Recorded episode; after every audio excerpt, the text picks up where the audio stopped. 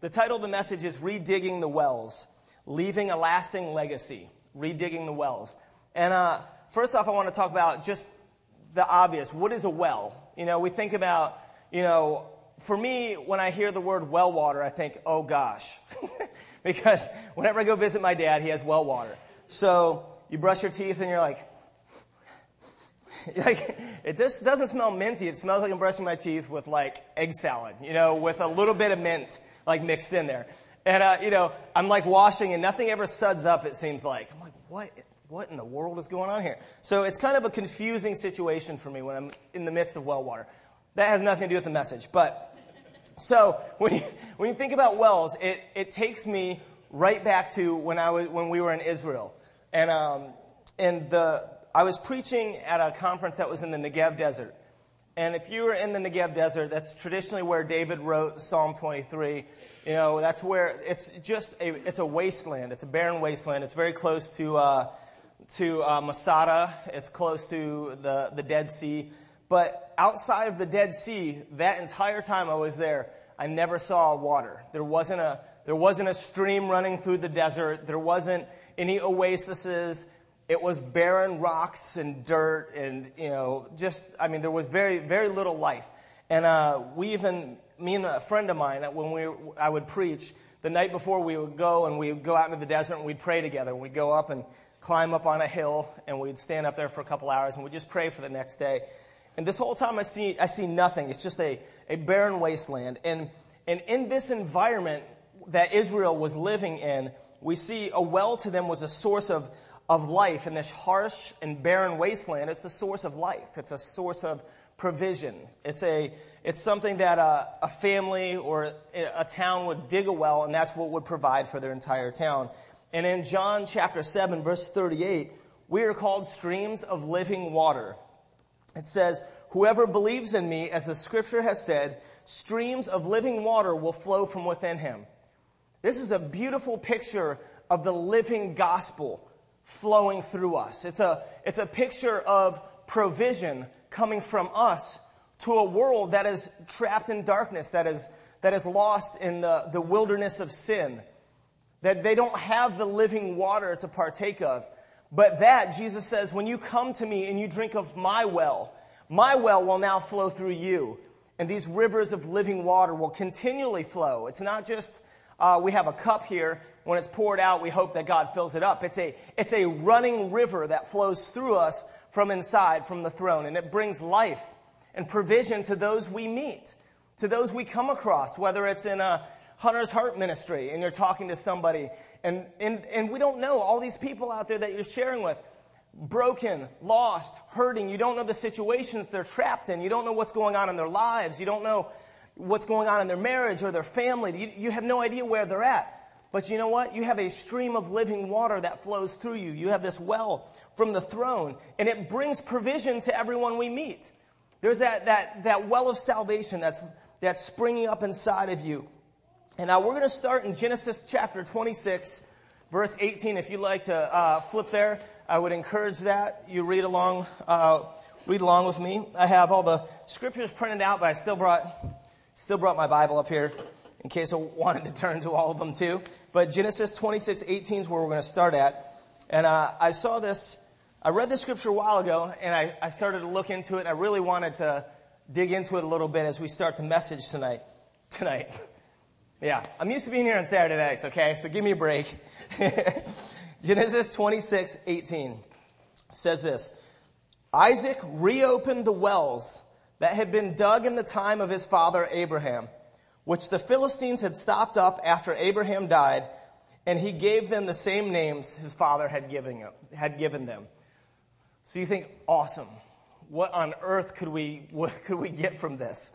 And uh, as I was reading this, I, number one, you're a well like that that Abraham dug, that was a part of his legacy. This was something, Abraham dug this well he named this well. This well provided for his family. It provided fresh water for their flocks. It provided water for their drinking. It, it, was, it's very much a source of life and legacy for Abraham. Isaac redigs these wells, no doubt reflecting upon the life of his father. This was his father's legacy. And I don't know about you guys, but uh, a well, you know, very much as you think, you know, has water. You go down, you get the water out with a bucket or whatever.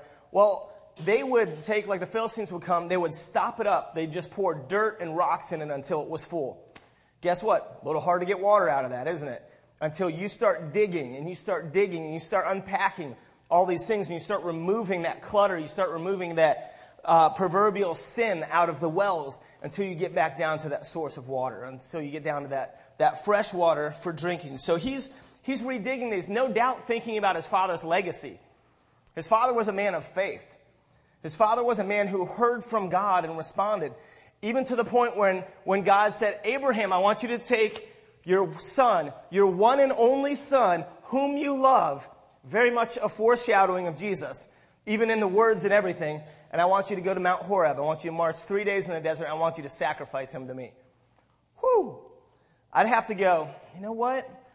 I think I misheard that because, because there's no way I'm marching out into the desert and killing my child. But Abraham, a man of faith, knew that God was going to provide and marched into the desert either way with his son, heeding to the Lord.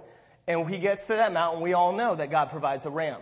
But you think about this Isaac was with him this whole time. Isaac is a man who loved his father, who loves the Lord, and who's now redigging and, and unearthing his father's legacy and getting those wells flowing again. And uh, what I really, what was really amazing to me is this. I mean, Isaac knows that he has the knowledge that his father is a man who listens to God, and now he's restoring his father's legacy, opening the wells, and even renaming them what Abraham had originally named them. Now, that second word where it says Isaac reopened, that word reopened in Hebrew is shub. Isn't that exciting? Shub. Shub, shub, um, So, anyways, this word shub, right? In Hebrew, this is, this is something that really struck me. I found it pretty, pretty amazing. Maybe it will be to you too, because it says this. When Isaac reopened, it not just means reopen, it means to turn back, to return, to restore. It, it actually has a figurative meaning of the, re, the restoration of fellowship as one turns in repentance to God. As Isaac was reopening those wells, it's like his heart turns and returns to God and, and repentance. That's the word for, that's, that's a part of the word for repentance, restoring your heart to the Creator. So he's opening these wells, but at the same time, it's not just a well that's reopened. He's turning back to his God in restoration. He's returning to his God. Now, uh, now that we've got kind of a picture of what this well is, this, this source of life, we're going to get into uh, my first point. Shockingly enough, this morning, I have three points for you. This might be one of the very first times you've ever gotten points from me in a sermon. So I would suggest writing them down because who knows if this will happen again. You never know. You just don't know if this is going to occur. So it's very important. And uh, so, at least it is to me. All right. Point number one on leaving a lasting legacy. Point number one your legacy must impact your family. Point number one your legacy must impact your family. Number one. So, as what, what it makes me think about is my mom. My mom's a wonderful woman. And uh, she is the first on, on that side of my family to become a Christian. She's the first one. And she, got, she became a Christian, I think, around 18 or 19 years old. Her declaration of following Jesus Christ changed the generations to come. That's the beauty of the gospel. That's the beauty of this well that flows from, with, from within us. As we, as we get further into this, we're going to see what happens when you turn. You might be the very first person in your family to become a believer in Jesus Christ, to become a follower of Jesus Christ. If you are that person, you dug that well. And you've opened up this well and you said, now my family has the rights to follow in my footsteps. Like Joshua says, we're going to read this in a second, but Joshua declares, as for me and my house, we're going to serve the Lord. You've, you've changed, you've biblically changed the course of your family for generations. I mean, it, it's, a, it's an incredible thing. So you see, uh, you see you're, leaving, you're leaving a lasting legacy for your generations to come. Joshua 24, if you guys want to turn there, Joshua 24, 14 and 15. We're going to look at, we're going to look at this. while you turn there, I'm going to tell you a quick story about. I called my dad to ask him about the, the family background on that side. Of who, on my father's side, I'm fourth generation Christian. And what happened was my, gra- my great grandfather lived in the mountains of West Virginia. And uh, apparently, at, at some point, he was walking through, my dad told me he was walking through a holler. Never heard of a holler. I've been hollered at by my mom numerous times. Uh, in more recent years, I've learned that holler has a whole different word because you'd be like, holla at your boy, you know, that kind of stuff. So, never knew that a holler, what a holler was. So my dad tells me that, that he was walking through a holler. I said, what are you talking about?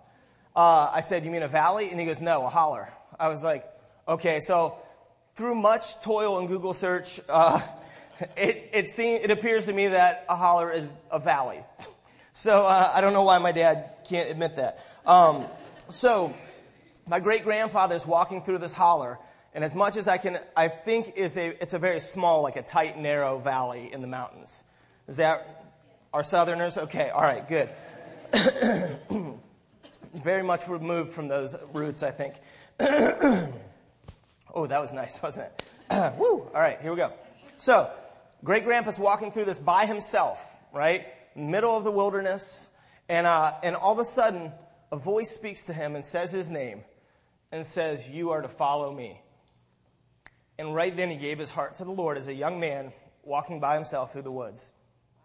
And, uh, and he preached into his 90s. He preached into his 90s. I remember as a little kid meeting him, we'd go over, I'd sit on his lap, and, you know, he'd talk to us and pray for us and stuff. And just a, you know, a neat old man with a bunch of really disgusting poodles around his house. I mean, that is not an exaggeration. You know how, I mean, if you're a poodle lover, forgive me. I think they're the most disgusting animals. And especially when they get up there in age, because then they start looking like they're falling apart and rotting and stuff. And you're like, you know, they, you just look at them, you're like, really? That's a dog? You know, you think, uh, sorry, that you think, you know, it's kind of like a gremlin crossbred with like a, like a, a Kleenex. I don't know. So, so, uh, so we go over there, and the house was disgusting. This has nothing to do with my sermon, but I just remember this story. So my dad, my dad, and my mom, when the short amount of time that they were together for the, for I guess about enough time to have me, they went over there one time, and they went in and they said the house smelled so horribly bad. They found out that one of the one of the poodle puppies that they were raising. This, I'm sorry if you're animal rights too. I'm going to offend all kinds of people this morning. I'm realizing this as I'm talking. Uh, it fell down into, into the ventilation shaft for the furnace, okay? and, and, you know, uh, happened to succumb to the temperatures of the furnace. And um, they didn't really have a way to get out the dog. They didn't have any extra money, so they did what any normal person would do let it rot in your furnace pipes and blow that sweet, fragrant smell throughout the house. And then my dad, my mom, and his, his best friend came over one time, and my great grandma tried to give them tapioca pudding. Warm tapioca pudding with this smell floating around my, my, my, they're like, they just went running out of the house. They're like, no, thank you. So, yeah.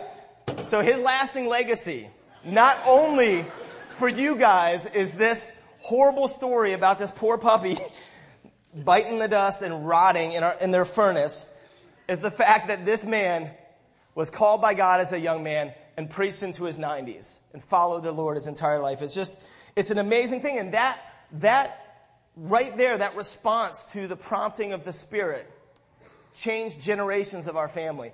Because I can tell you one thing if you met me as a young man, you'd never, I, I would have never believed that I was going to be a pastor later in life. I would have never believed that I was going to be a follower of Jesus later in life because I was so steeped in sin and so far from anything that even looked somewhat religious. I mean, but God's grace is sufficient. And when you, when you turn to God, you're leaving a lasting legacy and it's going to impact your family for generations to come. Joshua 24, starting in verse 14. Now fear the Lord and serve him with all faithfulness, faithfulness. Throw away the gods your forefathers worshipped beyond the river and in Egypt and serve the Lord. But if serving the Lord seems undesirable to you, then choose for yourself this day whom you will serve. Whether the gods of your forefathers served beyond the river, or the gods of the Amorites in whose land you are living. But as for me and my household, we will serve the Lord. And that should be your declaration as well over your family.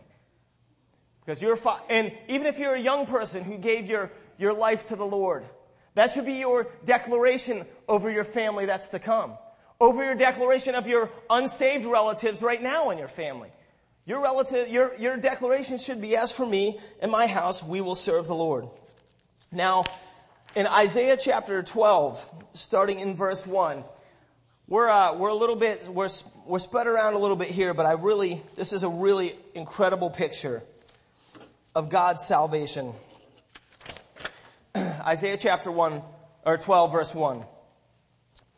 In that day you will say, I will praise you, O Lord, although you were angry with me. Your anger has turned away and you have comforted me. Surely God is my salvation. I will trust and not be afraid. The Lord, the Lord is my strength and my song and has become my salvation. With joy, you will draw water from the wells of salvation. And that day you will say, Give thanks to the Lord, call on his name, make him known among the nations what he has done, and proclaim that his name is exalted. Sing to the Lord, for he has done glorious things. Let this be known to all the world. Shout aloud and sing for joy, people of Zion, for great is the Holy One of Israel among you. Amen we draw from the wells of salvation. We draw from those wells. This is a, a phenomenal thing. And, uh, and that's, that becomes our right. That becomes our inheritance. Now, Proverbs 3, you don't have to turn there, it's just a short one. Proverbs 3.35 says, The wise inherit honor, but fools he holds up to shame. Or in the New King James, the wise shall inherit glory, but shame shall be the legacy of fools. Now, I want to point out that you guys have opened the well of salvation to your family, changing the course for generations. You're leaving a legacy for them to follow in your footsteps. Now that, that word in Proverbs 3.35 for inherit is nakal, which really means to pass on as inheritance what you are allotted or to make as a heritage. You're making your family's heritage salvation, what you're passing along. You're saying, this is the path that I walked. I'm passing this on to you. Your legacy isn't shame. Your legacy isn't leaving, living a life for yourself. Because unfortunately, that's what a lot of people think their legacy is going to be. Well, I'm going to do this. I'm going to be, you know, I'm going to do this for a living. Or this is, you know, their legacy revolves around either their work or their hobbies, just these random things. But our legacy must revolve around Jesus Christ. Our legacy must revol- revolve around seeking to glorify Him with our life and the way that we live it. And our legacy must, must, must impact our family. Now, uh, Shannon Alder said this Carve your name on hearts, not tombstones. A legacy is etched into the minds of others in the stories they share about you. May, may the stories those to come after you share about you revolve around what you've done for the Lord and the way that you've made a lasting impact. You know, like my, my grandfather walking through that valley, giving his heart to the Lord. You know, that's a story I'll remember forever. You know, or the fact that I knew as a, as a young child he was still preaching, even though he's ex- extraordinarily old to me. And I think, but I mean, I think it really was. He's in his 90s. I mean, that's, that's pretty old, you know, let's be honest here. So, but that legacy will affect our family. And, and and our children, they're a reflection of who we are and what we do. And, and the thing, and so we have to think about that. The, the way we act, the way we live is going to be reflected in our children. And, and I was thinking about this uh, the other day. This, a buddy of mine named Harley, he's not a Christian guy. He cuts my hair, right? And he goes, uh, and the girls actually happened to meet him because he cut Rachel's hair one time, and Naomi and Ella happened to be with her, right? And uh, Harley's not a Christian, and uh, he's a really nice guy, but he's not a Christian. But the thing that was amazing, somehow Harley came up between me and the girls. We were talking, and they were asking something about him. And Ella's first question was, "Does Harley know Jesus?" And I thought, man, that's cool. Like, that that's first thing in her mind is, I wonder if he knows who Jesus is. I wonder if he knows him. And I thought, that's, that's a pretty neat thing. And I just want to encourage you guys that your legacy will impact your children and your children's children and their children. It's something that goes for generation after generation after generation. Point two, leaving a lasting legacy. Point two, our legacy not only affects our family, point one, but point two, our legacy should affect our community. It shouldn't end with you, and it shouldn't end with your immediate family. Your legacy should start to reach into your community. Isaiah 52 7.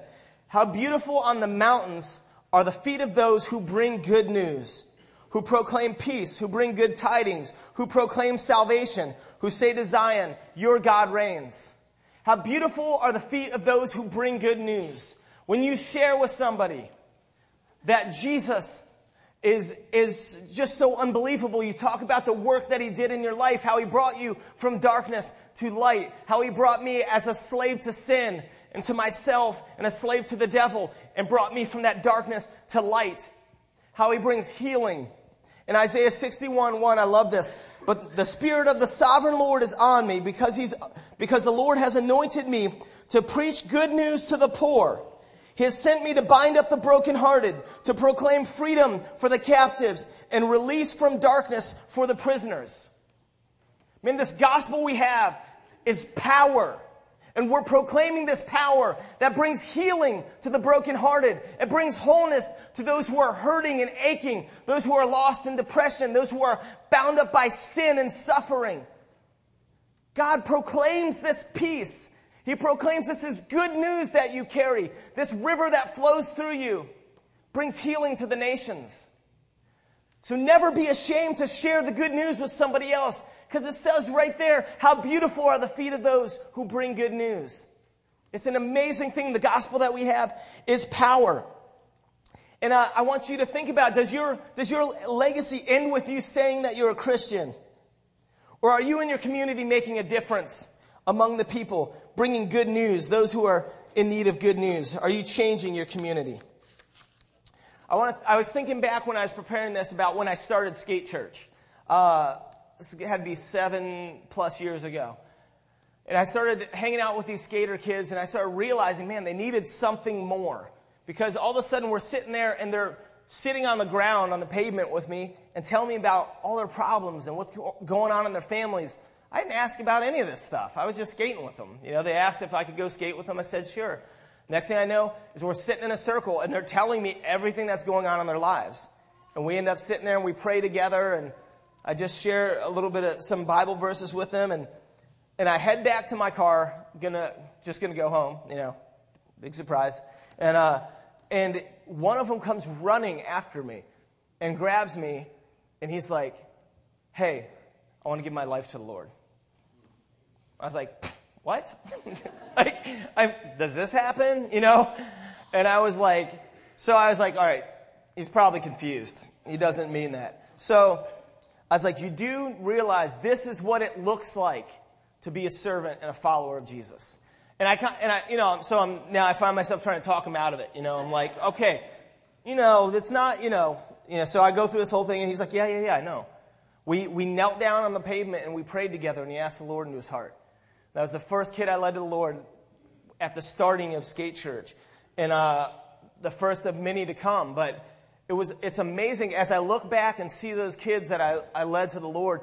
Now, they're, they're, you know, a lot of them are just following the Lord and they're, you know, they're, they're just awesome guys now. They're young, you know, young men in their early 20s and they're just, you know, they're living for the Lord. And it's really a cool thing to see. But I saw this need in this generation, so I just started looking at the Bible with them, opening the scriptures with them. And then you start seeing lives get changed and lives get touched, and the Lord just doing His work, and it's an amazing thing. The choices we make about the lives we live determine the kind of legacies we leave. The choices we make about the lives we live determine the kind of legacies we leave. Now, uh, we have to think about that. You know, we have, we have things like Riverside going on.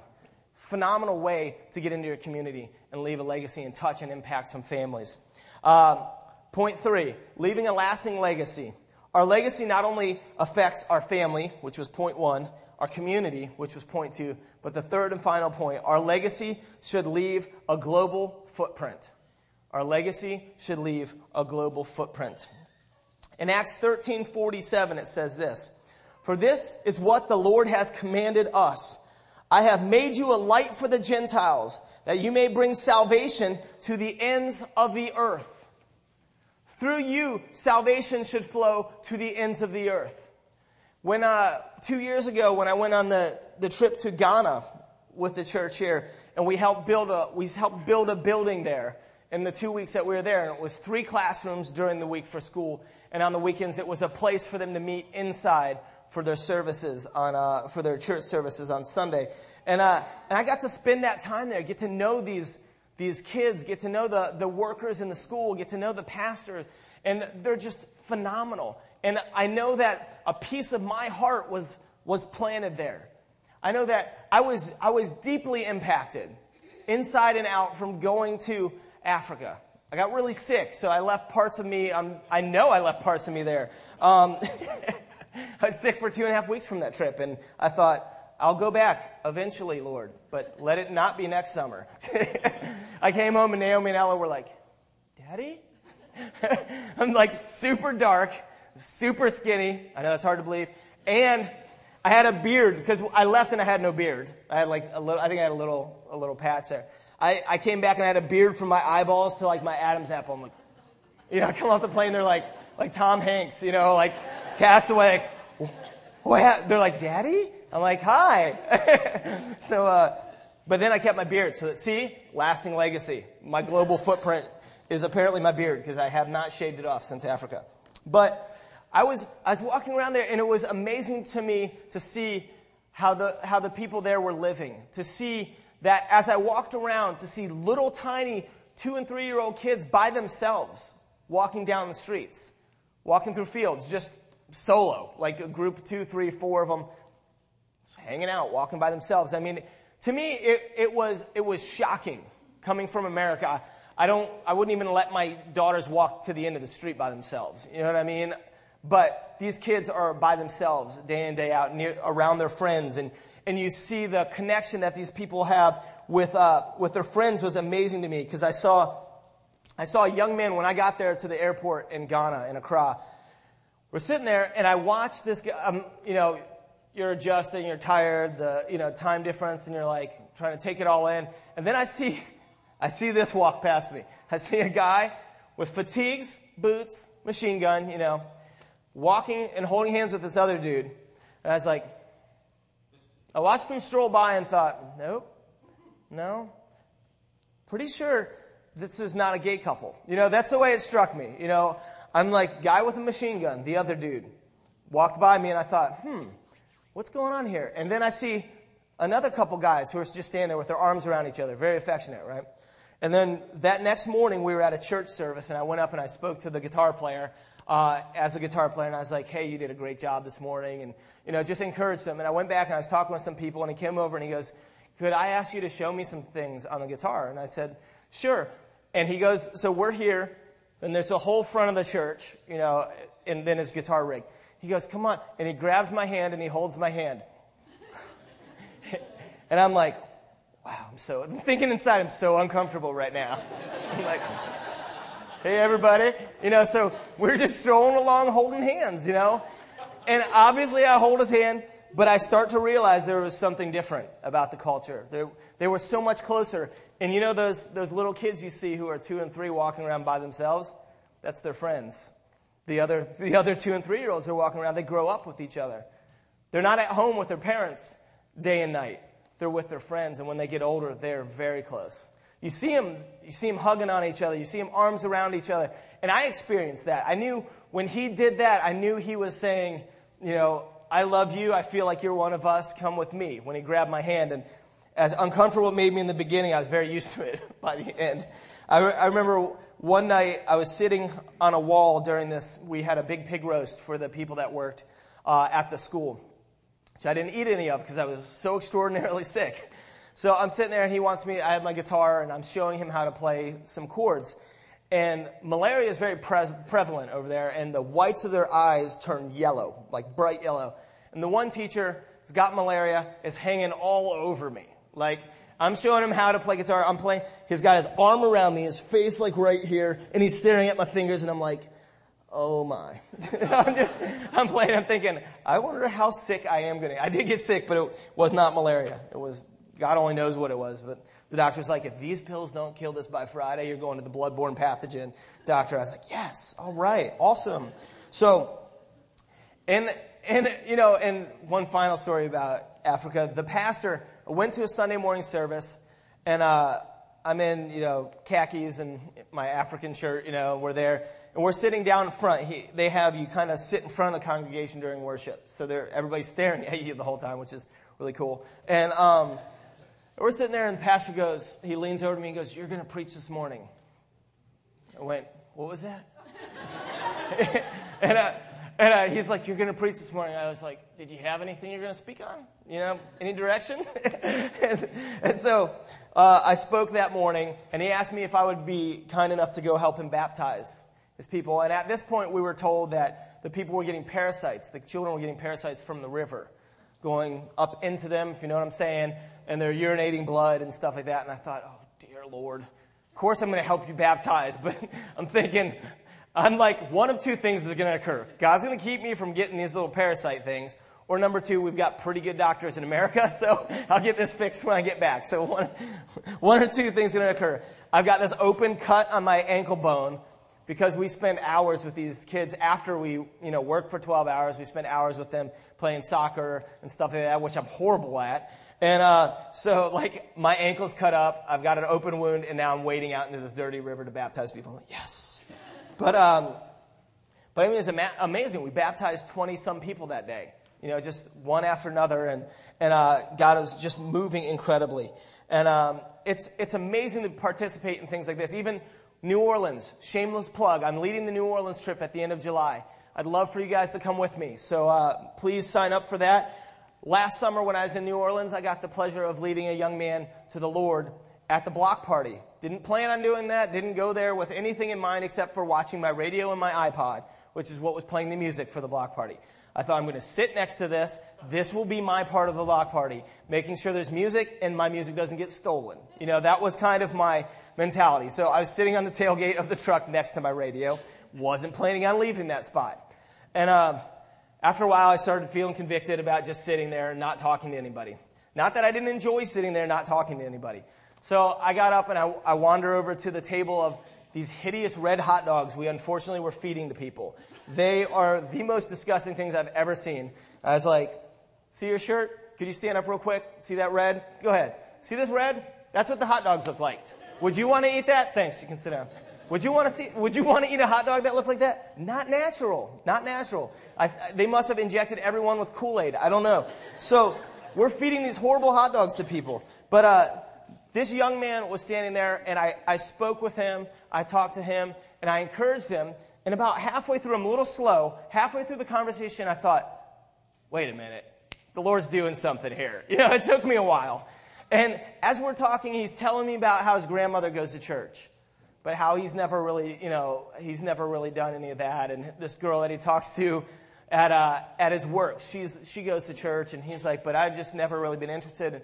I started thinking, I'm like, all right, God's doing something here. And I said, do you believe that God put you in front of me today for a reason? He goes, yes, I do.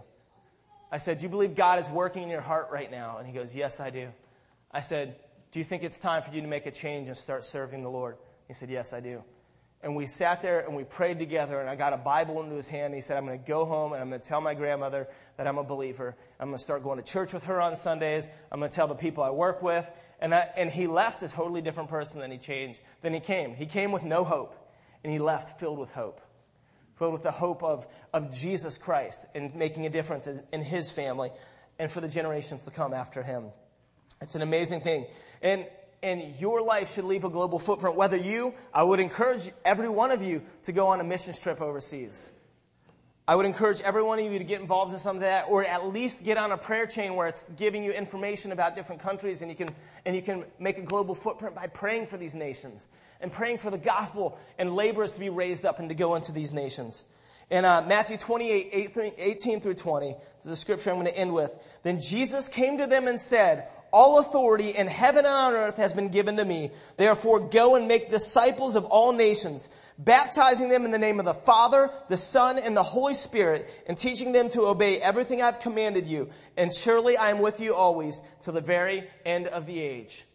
He calls his disciples to go and make disciples of all the nations.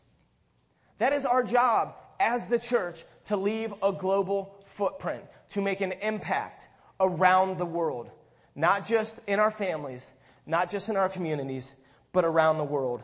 And I want you guys to dream big. Don't think, oh, I can't do this, oh, I can't do that. That, that statement's true in and of yourself, but you have Jesus. And with him, you have the conqueror of the world living inside of you. Benjamin Franklin said this If you would not be forgotten as soon as you are dead, either write something worth reading or do something worth writing. Live a life that's worth recollection when you pass. Do things for the Lord that you can't do in and of yourself, but go out there and make a difference. Leave a lasting legacy. When we redig these wells of our lives, we're leaving a footprint on the earth that will never fade but it will propel the generations to come to follow in your footprint as you touch your family, your community, and the world, bringing lasting change. We got to bring lasting change to this world. Remember, first point, our legacy, our lasting legacy is our family. It's going to impact our family. Point two, our community. And point three, the global community. I want you to be aware. Be aware that your legacy you leave behind, let it count for eternity. So it doesn't fade as soon as you leave this earth. It just doesn't disappear with you. And somebody's like, oh, well, he was a good employee.